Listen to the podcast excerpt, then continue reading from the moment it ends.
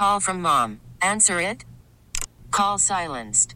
Instacart knows nothing gets between you and the game. That's why they make ordering from your couch easy. Stock up today and get all your groceries for the week delivered in as fast as 30 minutes without missing a minute of the game. You have 47 new voicemails.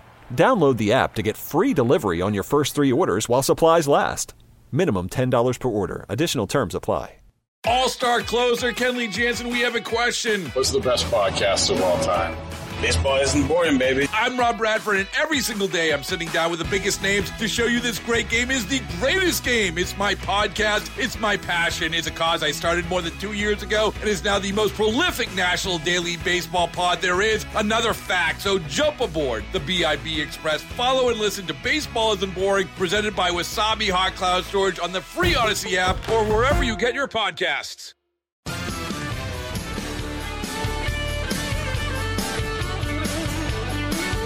435, Jeff Katz, News Radio, WRVA. It is a uh, Monday afternoon, and as we've been talking about, you've seen some some major volatility when it comes to the markets, right? I mean, there's been a lot of downward activity, and, and the gains when they come have been fairly minimal. So, what does it mean? And where should you be? What should you be doing? What does Elon Musk's purchase and now mm, hesitant purchase, perhaps, of uh, Twitter mean? And you know, the other thing I saw play out today that's sort of a business story. I think it's a big business story. JetBlue, which had been trying to purchase Spirit Airlines, and Spirit said, no, no, no, we're not interested. Uh, JetBlue has now launched a hostile takeover bid well, these are all stories that uh, could impact us. And our friend Carl Carlson joins us every Monday afternoon to talk about uh, the world of business, the world of money. And I'm happy to say he's with us this afternoon. Carl, good afternoon, my friend. Hey, Jeff. Great to be here. I, uh, as always, appreciate you taking time for us. So, do you want to start with some of the volatility that we've seen in the market? Yeah, and it's um, definitely volatile, so that's up and down. That's you have to make sure you don't equate that necessarily with risk. Mm-hmm. So, um, you know, Apple stock may be down a lot, but it, they're probably not going broke anytime soon. Right. Uh, and they tend to go even when Apple's numbers are good, their stock value is still dropping because it's going with the rest of the general market, and that's emotional. Okay. Uh, and some of it's automatic trading that's happening based on algorithms, and uh, so it's not always. It doesn't mean you're you're losing money unless you decide to sell when the stock market is down. And so people need to be careful because that can really hurt your long term financial plan if every time the market drops a, a pretty good percent, 15 or 20 percent, you sell. And what most people end up doing is they wait on the sidelines until the market goes back up 15 or 20 percent and then get back in. And over there's been a lot of research over time that says by doing that, the average investor their annual rate of return is about four to five percent less than the S and P 500. Oh, wow! And that S and P 500 return is averaging around ten percent a year. Mm-hmm, mm-hmm. So by doing by selling when it's low and buying back in when it's back up, sometimes people feel good about that at the time because it's like, oh, I got out, you know, I feel a little better. I'll get back in when I see it starts going back up. Well, instead of a 10% annual return, you just kind of locking yourself into a 4 or 5%. And that's a massive difference over a 20 year period of time. Oh, yeah. Wow. See, now this is why, uh, look, I'm not blowing smoke, but isn't this why you should have somebody who's a professional sort of handling this? It's not that you and the team at Carlson Financial don't care, but it's it, it's not emotional when you're doing. Right. And we have we have a lot of history to look back on. We have numbers that we're looking at. Like I said, well, Apple, their numbers are actually good. Now, maybe there's a company that is, you know, this company is actually performing poorly, and maybe their history doesn't look as good. We and their future doesn't look as good. We may actually get out of that one stock. Okay. Okay. But that's because we understand the entire entirety of what's going on and the pieces that add up to it.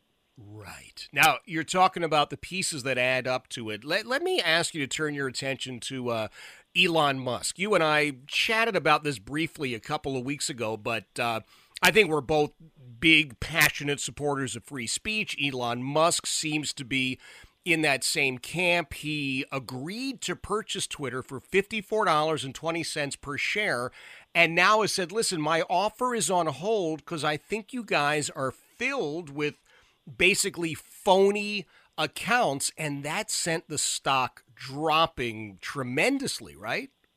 Right.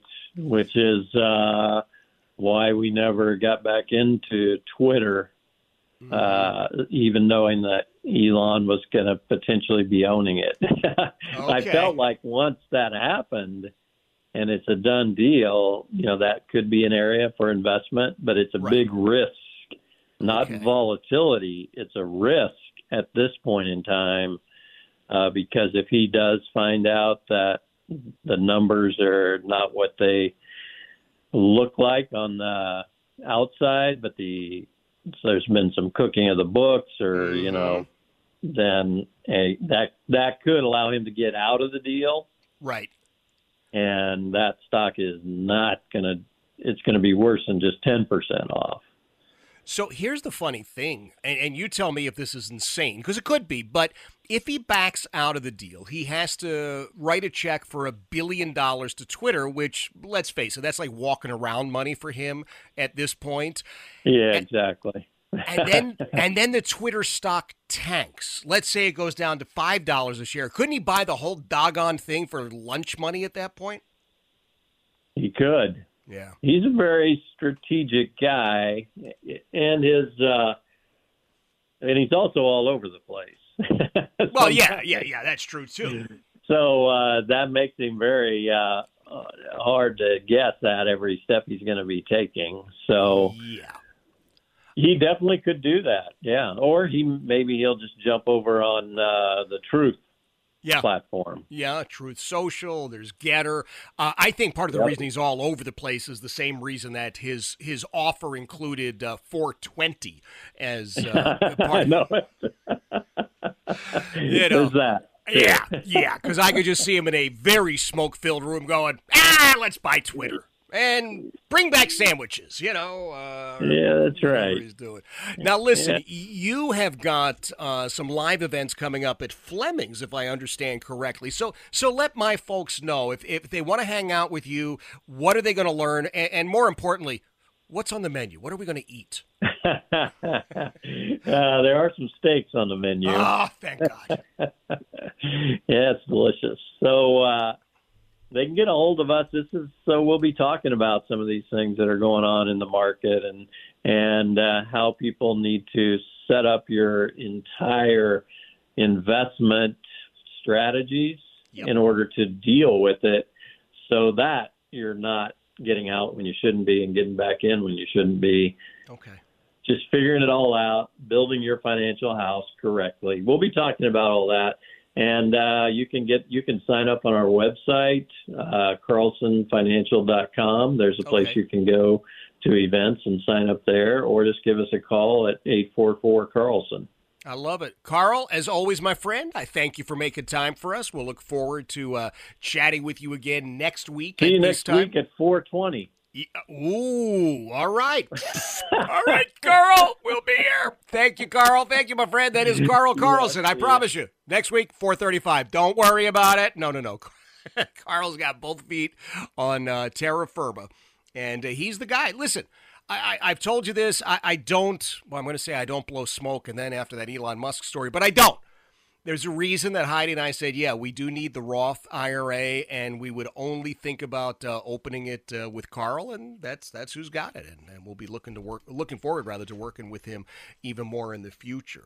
Uh, coming up in just about 20 minutes at 5:05, uh, our good friend, former Virginia Governor Doug Wilder. It is 444. Jeff Katz, News Radio, WRVA. All star closer, Kenley Jansen, we have a question. What's the best podcast of all time? Baseball isn't boring, baby. I'm Rob Bradford, and every single day I'm sitting down with the biggest names to show you this great game is the greatest game. It's my podcast, it's my passion, it's a cause I started more than two years ago, and is now the most prolific national daily baseball pod there is. Another fact, so jump aboard the BIB Express. Follow and listen to Baseball Isn't Boring, presented by Wasabi Hot Cloud Storage on the free Odyssey app or wherever you get your podcasts.